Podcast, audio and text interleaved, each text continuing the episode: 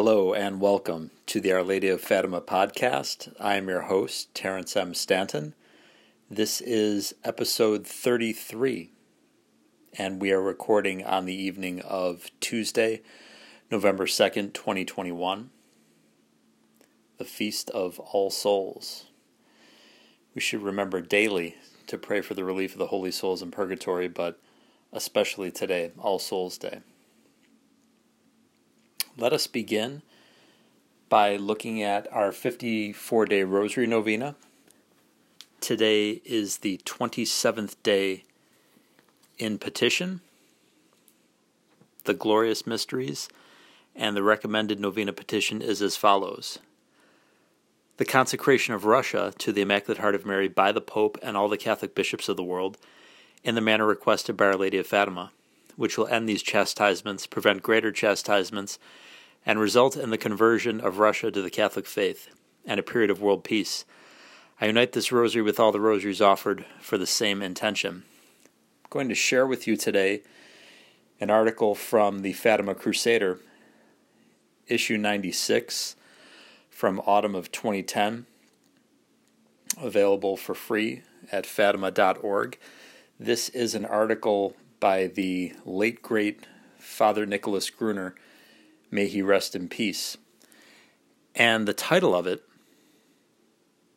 is The Fatima Message and the Problem of False Obedience. And it kind of builds what we were talking about yesterday in terms of the third secret, and we know how that has been shrouded in mystery and a very controversial issue. So this is written by the good Father Gruner back in 2010, and I thought it would be fitting to share it with you at this time. He writes, I am very grateful for the opportunity to write about this subject. If only more Catholic publications were open to a search for the truth on what is, in the post-conciliar ambiance, a most politically incorrect subject, the message of Fatima and its relation to the current crisis in the Church and the world. Introduction. The subjects of this piece are 1. The evident suppression of a text of the Third Secret of Fatima that would explain and accompany the vision of the bishop dressed in white, published under the auspices, strangely enough, of the Vatican Secretary of State on June 26, 2000. 2. The other subject is the obviously not done consecration of Russia, which Cardinal Bertone would forbid us from talking about. It is not my purpose here, however, to survey all of the evidence that led Antonio Socci, the Catholic luminary in Italy, who was determined to disprove the existence of this text, to surrender, as he puts it, and to conclude, with those he once dismissed as Fatimists, that there is a part of the secret not revealed, and considered unspeakable is certain.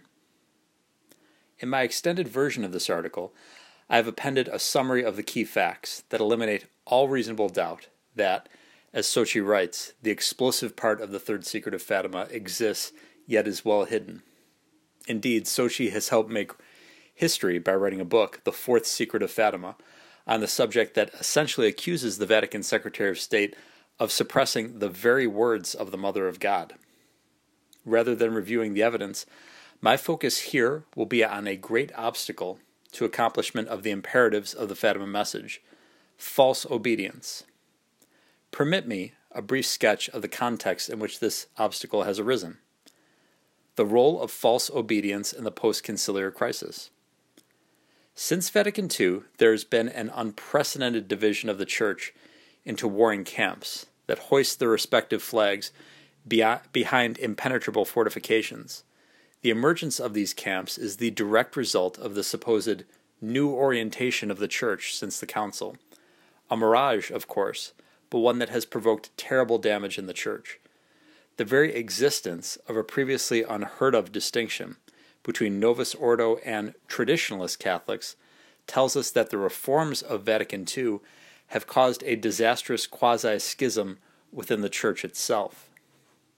Now, the traditionalists are simply the Catholics who did not change, whereas the leaders of the Novus Ordo constituency defend the novelties of the past 40 years, as though they were defined dogmas of the faith, even though Pope Benedict has exposed the utter fraudulence of this posture by declaring that the ancient Mass was never abrogated, and that its use by every priest in the Church was always permitted. The imposition of these novelties upon the Church, and with it official opposition of the message of Fatima, has depended precisely on a false notion of obedience to ecclesiastical authority. None other than the present Pope himself exposed this false notion when he was still Cardinal Ratzinger. And again, he's referring to the present Pope, was the present Pope back in 2010, now the Supreme Pontiff Emeritus.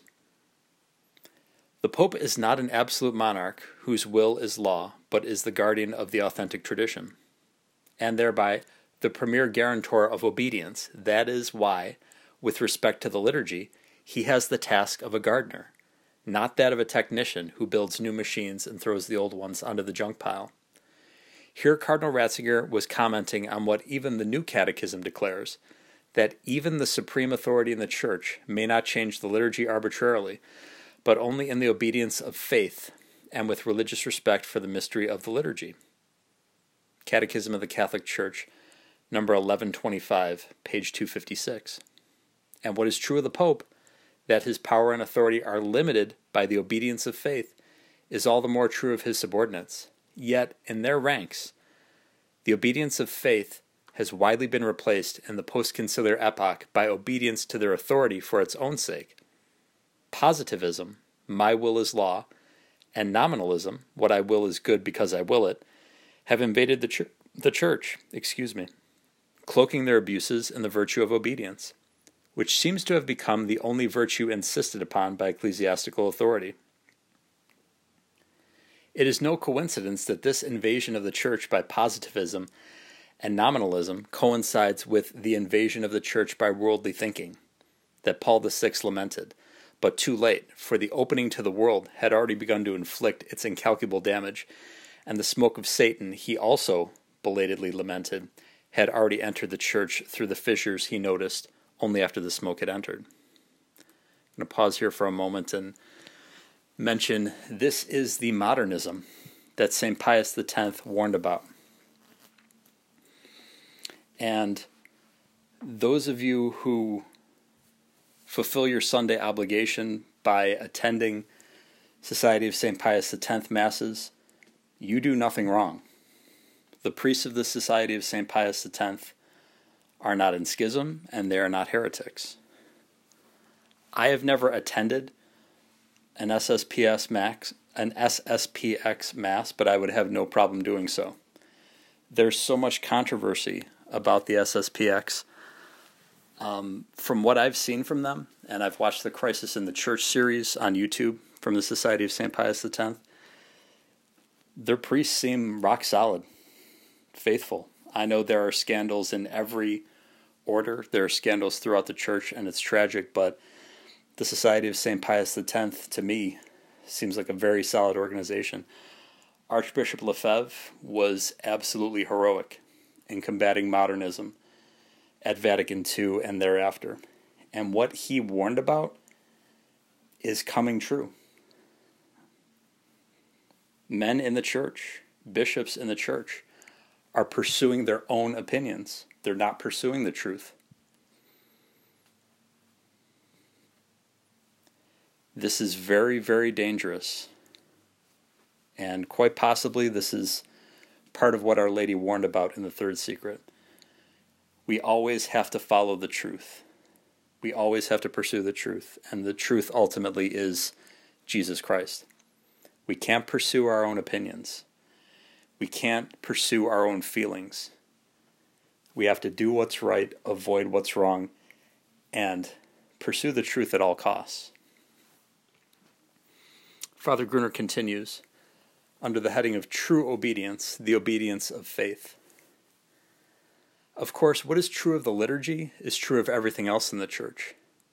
There is an obedience of faith higher than obedience to men, higher even than obedience ought to obey God rather than men, Acts 5:29.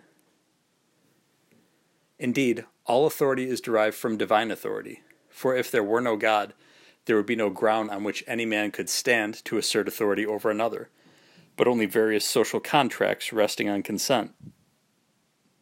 All authority on earth, both temporal and spiritual, from the parent to the policeman to the politician, from the priest to the prelate to the pope, is ultimately derived from divine authority. All who exercise authority of whatsoever kind, even papal authority, must exercise that authority in conformity with the divine will. And all who obey authority of whatsoever kind must obey divine authority first. The failure to recognize and acknowledge the obedience which is absolutely due to God above all human authority is what is wrong with the modern notion of authority. It accounts for the moral, political, and social chaos of our time. And that same chaos, as Paul VI lamented too late, has infected even the human element of the Church, producing the paradoxical situation of demands to respect authority that contravenes the very basis of all true authority, the divine will for man. Now, since all authority comes from God, we obey men because, and only because, their authority ultimately is based upon God's authority. And this obedience, where it does not contravene God's law, is actually an act of justice, of giving to another, and ultimately to God what is due. But God does not give any man the authority to command, nor anyone the right to obey a command that contravenes the commands he has given us, including the Decalogue and the law of the gospel, which is the positive law of Christ the King. Moreover, all authority on earth is limited by God's decree.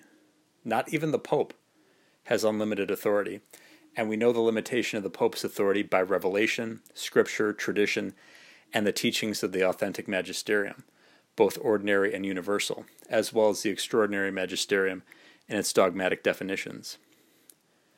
Something that Cardinal Newman warned about, now Saint John Henry Cardinal Newman, in the wake of Vatican I and the definition of papal infallibility, was people turning the Pope into more than who he is, into almost a demagogue.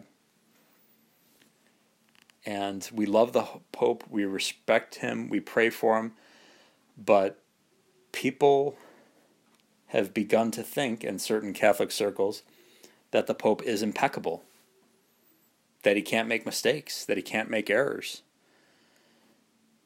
That's not true. We know he's infallible when he defines matters of faith and morals ex cathedra. He defines faith and morals for the universal church. But every interview he grants, every conversation he has, does not bear the mark of infallibility. That was something that Cardinal Newman, although of course a very loyal son of the Church, and he would agree with papal infallibility, his concern has been borne out through time, that people would come to regard the Pope as something more than what he is. And papalatry would take place, which is really what we have in the Church, especially in the wake of the pontificate of John Paul II, the so-called rock star Pope. People have begun to think that everything the Pope says is the truth, and he cannot be questioned even in charity. We had the dubia, the four dubia cardinals charitably asking questions of the Pope, asking for further explanation of Catholic teaching. The Pope never responded to them. Pope Francis never responded to them, and two of those four cardinals have gone on to their eternal reward. So we have to be very careful. And Father Gruner is a very learned man and a very holy man, is warning here in this article about true and false obedience. His next segment says the obedience of faith and the message of Fatima. Of course, as St. Augustine says, God is order, and therefore there is a hierarchy of authority. And the command of the higher authority, when he is within the ambit of his jurisdiction, supersedes the command of the lower authority. There is a hierarchy of angels, a hierarchy of being in nature, and a hierarchy of authority in the Church. Our Lady's authority, after that of her divine Son, is the highest authority in the Church and the world. It must be noted that the Blessed Virgin Mary, as Queen of Heaven and Earth and Mother of all the living, has real maternal and royal authority over each one of us, every member of the human race, and particularly every Catholic, including each and every priest, bishop, and cardinal, and finally the Pope himself. On October 13th, 1917, the Queen of Heaven and Earth commanded the sun, and even the sun obeyed her. So must all her children, no matter what their rank in the Church. The message of Fatima, with its prescriptions for the Church, is precisely an exercise of her authority over the entire Church, the Pope included. And it is impossible for the sinless and ever-Virgin Mother of God, possessed of the beatific vision in a unique and unequaled way, to abuse or exceed her authority. Therefore, when she commands, we must obey. Even the Pope must obey her. Hence, obedience to the message of Fatima, which means obedience to the Mother of God, is subsumed under the concept of the obedience of faith, binding even the Pope to act for the faith, for the salvation of souls above all else. Which brings me to the question of the third secret in particular, and its relation to the problem of false obedience. And before we get to that, I just want to mention the Blessed Virgin Mary is the Mother of God, and when she makes her request, we need to do it. She asks us to pray the rosary and all six of her apparitions at Fatima. We need to do it. She asked for the first 5 Saturdays devotion. We need to do it. She asked the Pope to consecrate Russia to her Immaculate Heart with all the bishops of the world.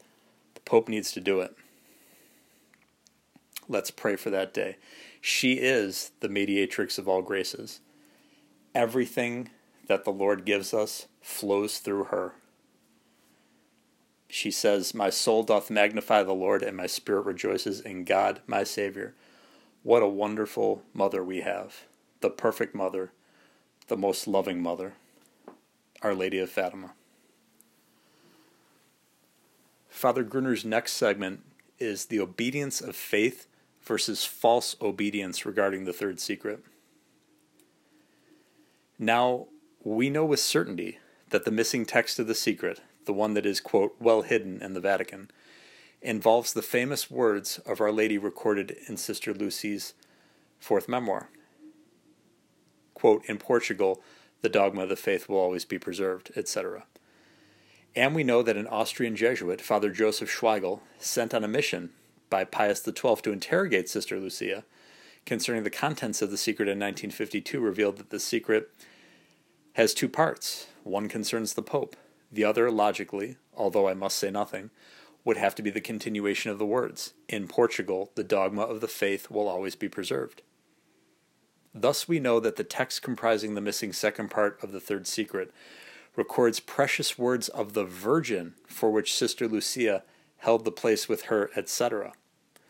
But the Vatican Secretary of State, Cardinal Bertone, continues to maintain the fiction that the not-easy-to-decipher vision of the bishop dressed in white, which has received a welter of conflicting interpretations, is all there is to the third secret of Fatima. He steadfastly and most tellingly refused to inquire of Sister Lucia regarding the momentous etc., even though he had every opportunity to do so over the 5 years of controversy that raged from the time the vision was published in 2000 to widespread skepticism about the completeness of the Vatican's disclosure, until Sister Lucia's death in 2005.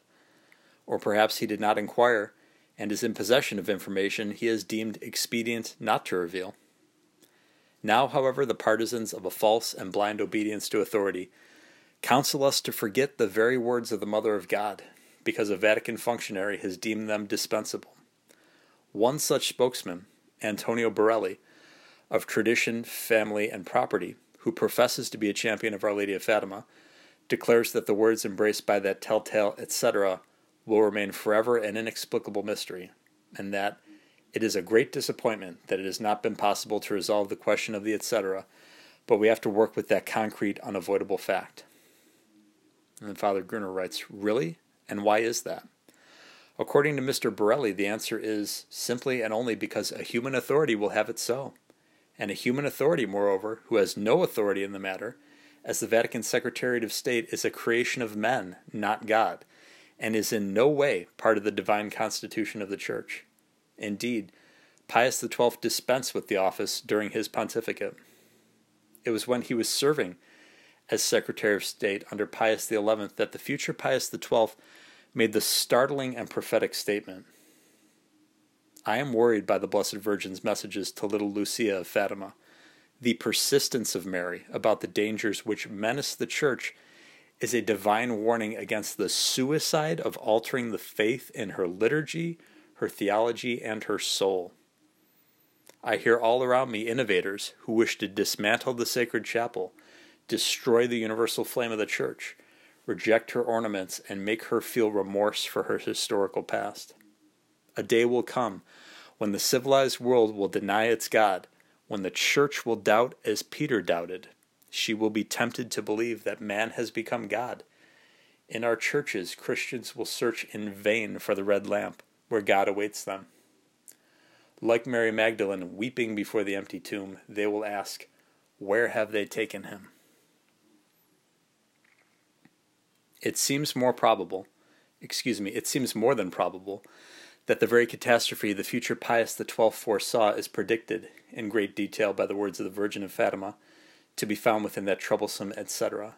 But the partisans of false obedience argue that we must put the matter out of our minds to suit the wishes of Cardinal Bertone and all those who have no authority to conceal any part of the message of Fatima. Once again, this gets to the heart of the matter of wanting to know the truth. We need to be hungry for the truth. We can't just leave things as is, with the Blessed Virgin Mary's requests going unheeded, with the third secret not being revealed, as it was supposed to be back in 1960, with the proper consecration of Russia to her Immaculate Heart by the Pope and all the Catholic bishops of the world on the same day taking place, as she requested at Tui on June 13th, 1929. Remember, that's over 92 years ago.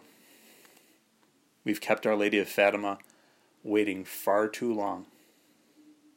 I hope and pray Pope Francis would wake up tomorrow and hop on Twitter or email the other bishops or however they communicate with each other and say, let's get this Russia consecration done.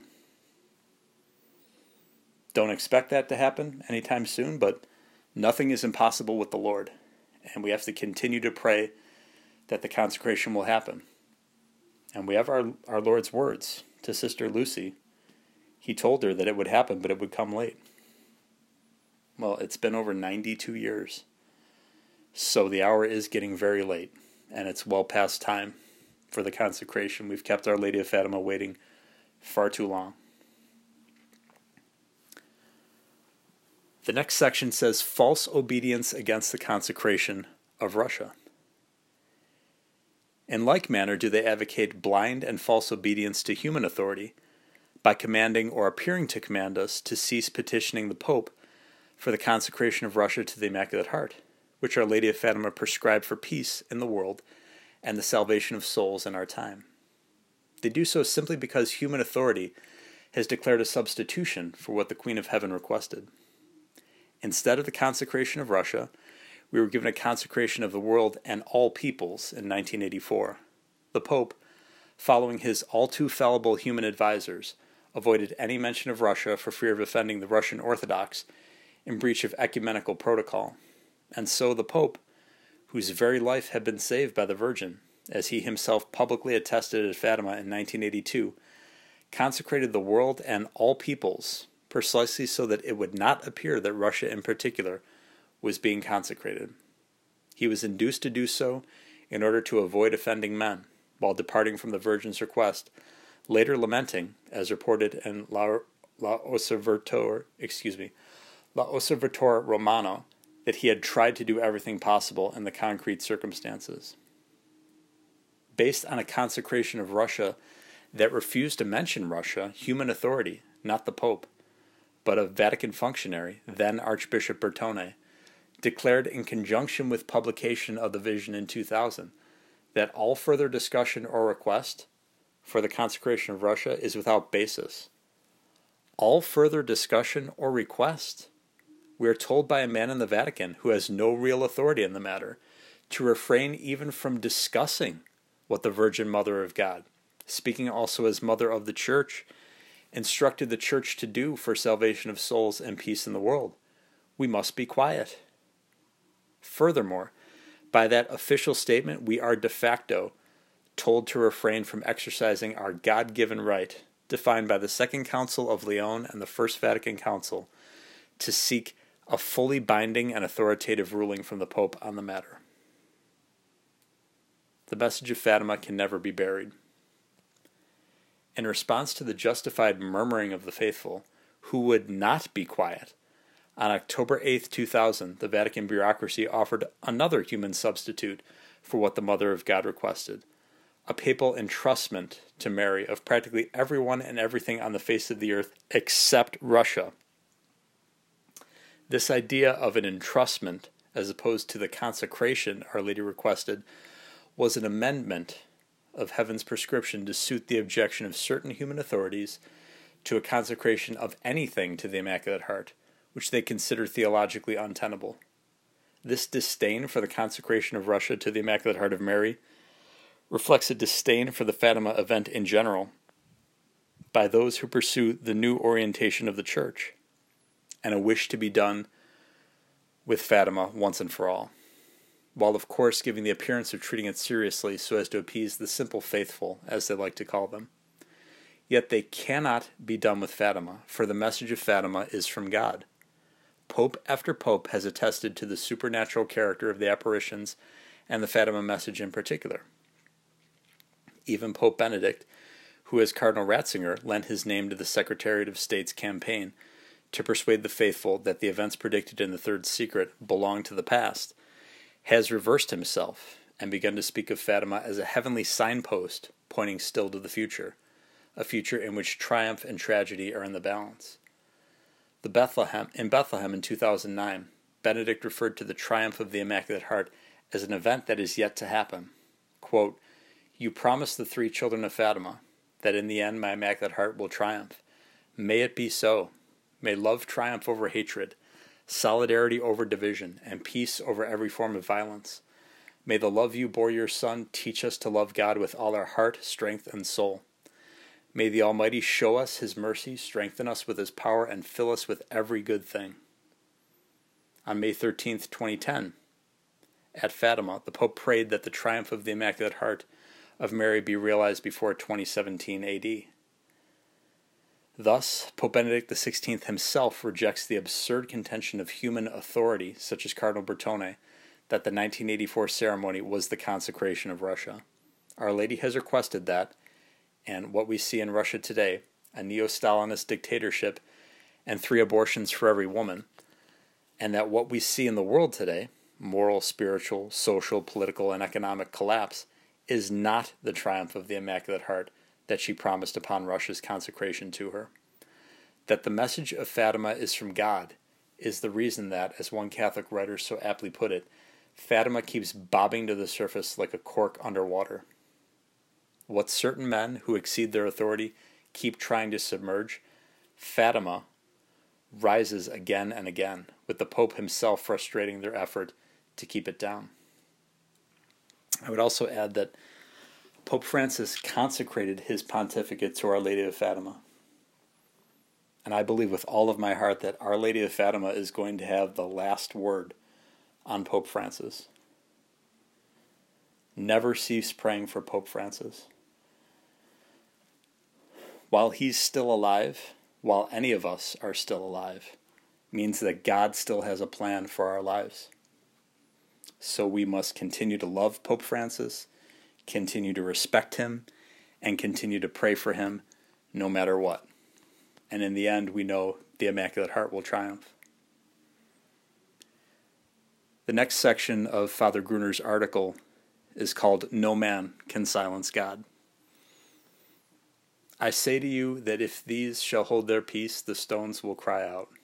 Luke 19:40. Thus did our Lord reply to the Pharisees when they demanded that he silence his disciples, who were proclaiming, "Blessed be the King who cometh in the name of the Lord."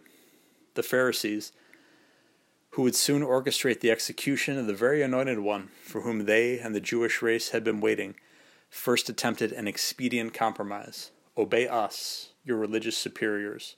Remain silent as we demand, and we will leave you alone. But silence was not possible, for no man can silence God. Had every one of the disciples been intimidated into silence by that pharisaical abuse of authority, the very rocks on the ground would have preached the gospel in their stead. And woe to them who had counseled silence in the name of obedience to human authority. Soon after this encounter with the Pharisees, having reached Jerusalem, our Lord pronounced his terrifying judgment on those who would not hear the gospel. And when he drew near, seeing the city, he wept over it, saying, If thou also hadst known, and that in this thy day, the things that are to thy peace, but now they are hidden from thy eyes. For the day shall come upon thee, and thy enemies shall cast a trench about thee, and compass thee round, and straiten thee on every side, and beat thee flat to the ground, and thy children who are in thee, and they shall not leave in thee a stone upon a stone, because thou hast not known the time of thy visitation. Fatima must not be silenced. And so it is with the message of Fatima, which contains things that are to thy peace, but now they are hidden from thy eyes, that is, from the eyes of the very people, who have a duty to heed them and make them known, just as the Pharisees, who demanded silence from the disciples, had a duty to heed and follow the Messiah. This is not, of course, to claim that the Fatima message is the gospel, but rather that the gospel itself obliges the church to heed it as an authentic prophecy. Do not extinguish the Spirit. Do not despise prophecy. For as Saint Thomas reminds us, God sends his prophets in every age, not indeed for the declaration of any new doctrine, but for the direction of human acts. The message of Fatima has been given to the church precisely for the direction of human acts in our time. The consecration of Russia, the First Saturday devotions, including the Communion of Reparation, making sacrifices for sinners, and the fervent recitation of the Rosary. And what greater prophetic credentials could there be than those of the very Mother of God and the miracle of the Son, the greatest public miracle since the resurrection, which she deigned to obtain in response to her mocking challengers so that all might see and believe. One must state in all candor that we are the victims of an abuse of authority by certain ecclesiastics who despise the Fatima prophecy, i.e., the whole Fatima message, even though the popes themselves have recognized it as binding upon the Church. Here is one papal explanation John Paul II gave in 1982, at the very site of the Fatima apparitions. The Pope himself proclaimed the very point I have made here, that the duty to obey Fatima proceeds from the Gospel and sacred tradition, the twin sources of revelation. The appeal of the Lady of the message of Fatima is so deeply rooted in the Gospel and the whole of tradition that the Church feels that the message imposes a commitment on her. That was said by Pope John Paul II on May 13, 1982, at Fatima. Antonio Socci has said it very well in the very book in which he justly accuses errant human authority of hiding part of the third secret and impeding the consecration of Russia. Quote, the Fatima event has received on the part of the Church, which in general is always very cautious concerning supernatural phenomena, a recognition without equal in the history of Christianity. It is really impossible, after all of this, to continue to speak of a private revelation and of the relative importance of the message. And here I must note the remarkable fact that Pope Benedict, having received Socci's book accusing human authority of this truly pharisaical abuse of power, has thanked him for, quote, the sentiments with which have suggested it. Words which Socci says are comforting before the insults and coarse accusations Bertone has hurled at him. The duty to refuse false obedience respecting Fatima. What then must we do? We must do what the disciples did when confronted by a demand for false and immoral obedience. Respectfully, but firmly, refuse to obey. As St. Thomas teaches, we have the right and even the duty to disobey certain commands of the Church's rulers, for the same reasons we are not bound to obey political rulers in all things. Firstly, charity, says St. Thomas, is a greater virtue than obedience. The greatest charity is the salvation of souls. Our Lady said, "If what I say to you is done, many souls will be saved and there will be peace." July 13, 1917. And as the Church teaches and professes, the salvation of souls is her first law, Canon 1752. Hence the message of Fatima pertains to the first law of the Church, the law to which all other laws of the Church must be conformed. Secondly, it is a matter of common sense, and no one has more common sense than Saint Thomas, that not even the rulers of the Church have any authority from God to exceed the scope of their authority, as the Secretary of State has done in the case of Fatima. Nor can any authority in the Church demand obedience to unjust commands, contrary to the common good of the Church or to the divine law itself, or to even a mere human good where undue harm would result.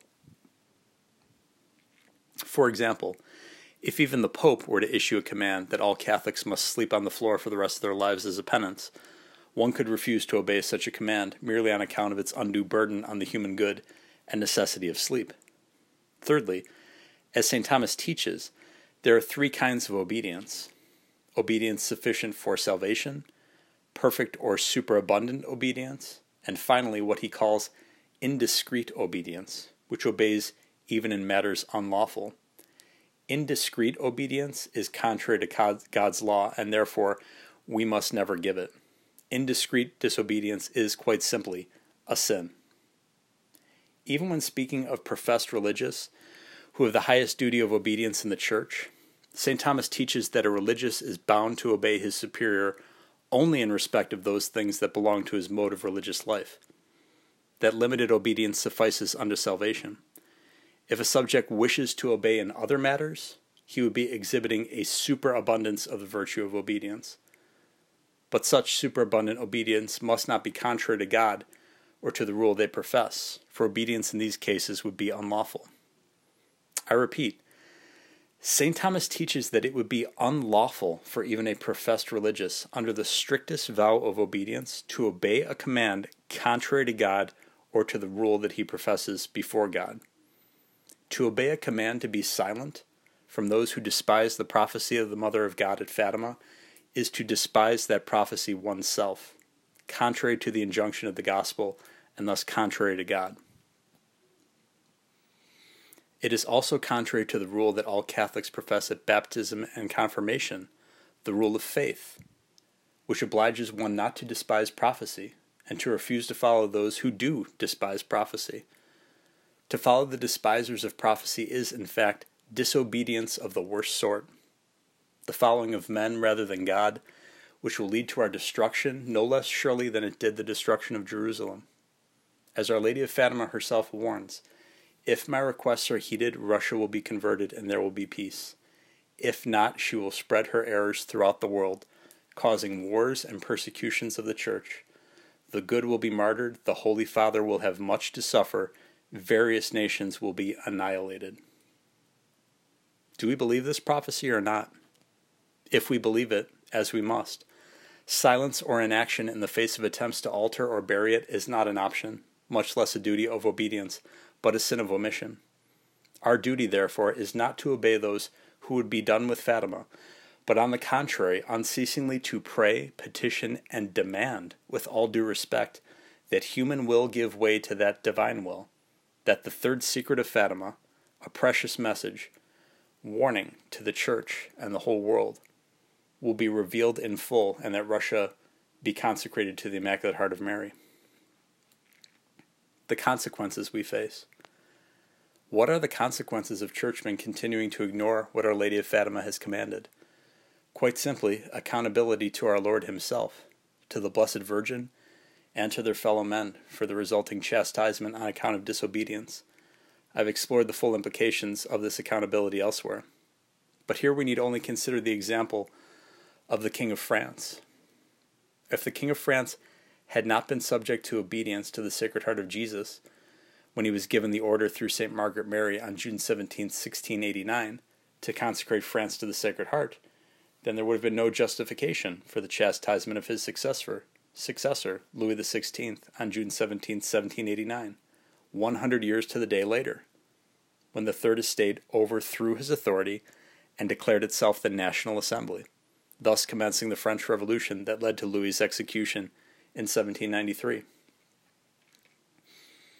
Similarly, if the Pope and bishops were not strictly bound by obedience to the Blessed Virgin Mary and her requests given to them in the Fatima message, then the chastisement of the Pope and the bishops, as foretold in the vision of the bishop dressed in white, being executed by a band of soldiers outside a half-ruined city, would not be justified on account of their failure to consecrate Russia or to reveal the third secret in its entirety.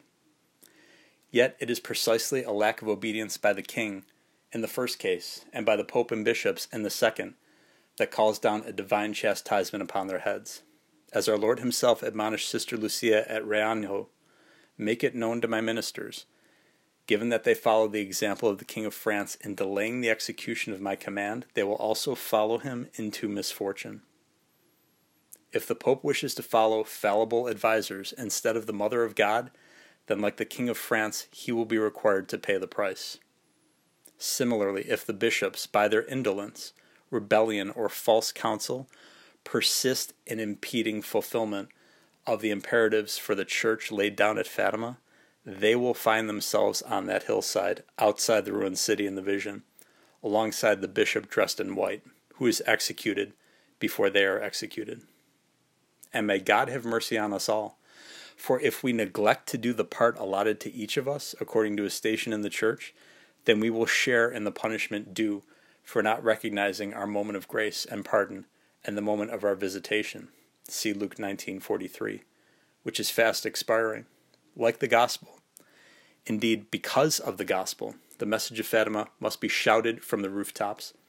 Not the stones in the ground, but Catholics all over the world must proclaim the message of Fatima until its divine imperatives have been heard and obeyed by the wayward leaders of a church they have led into an unprecedented crisis. Only then can the church and the world avoid the fate of which we have been well warned by the greatest of all the prophets after our Lord himself, his sinless mother, mediatrix of all graces, including the grace of Fatima. What a powerful and wonderful article by the late Father Gruner. He spoke with the prophetic voice, didn't he? I wish I could read that letter to Pope Francis. It might have some influence on him.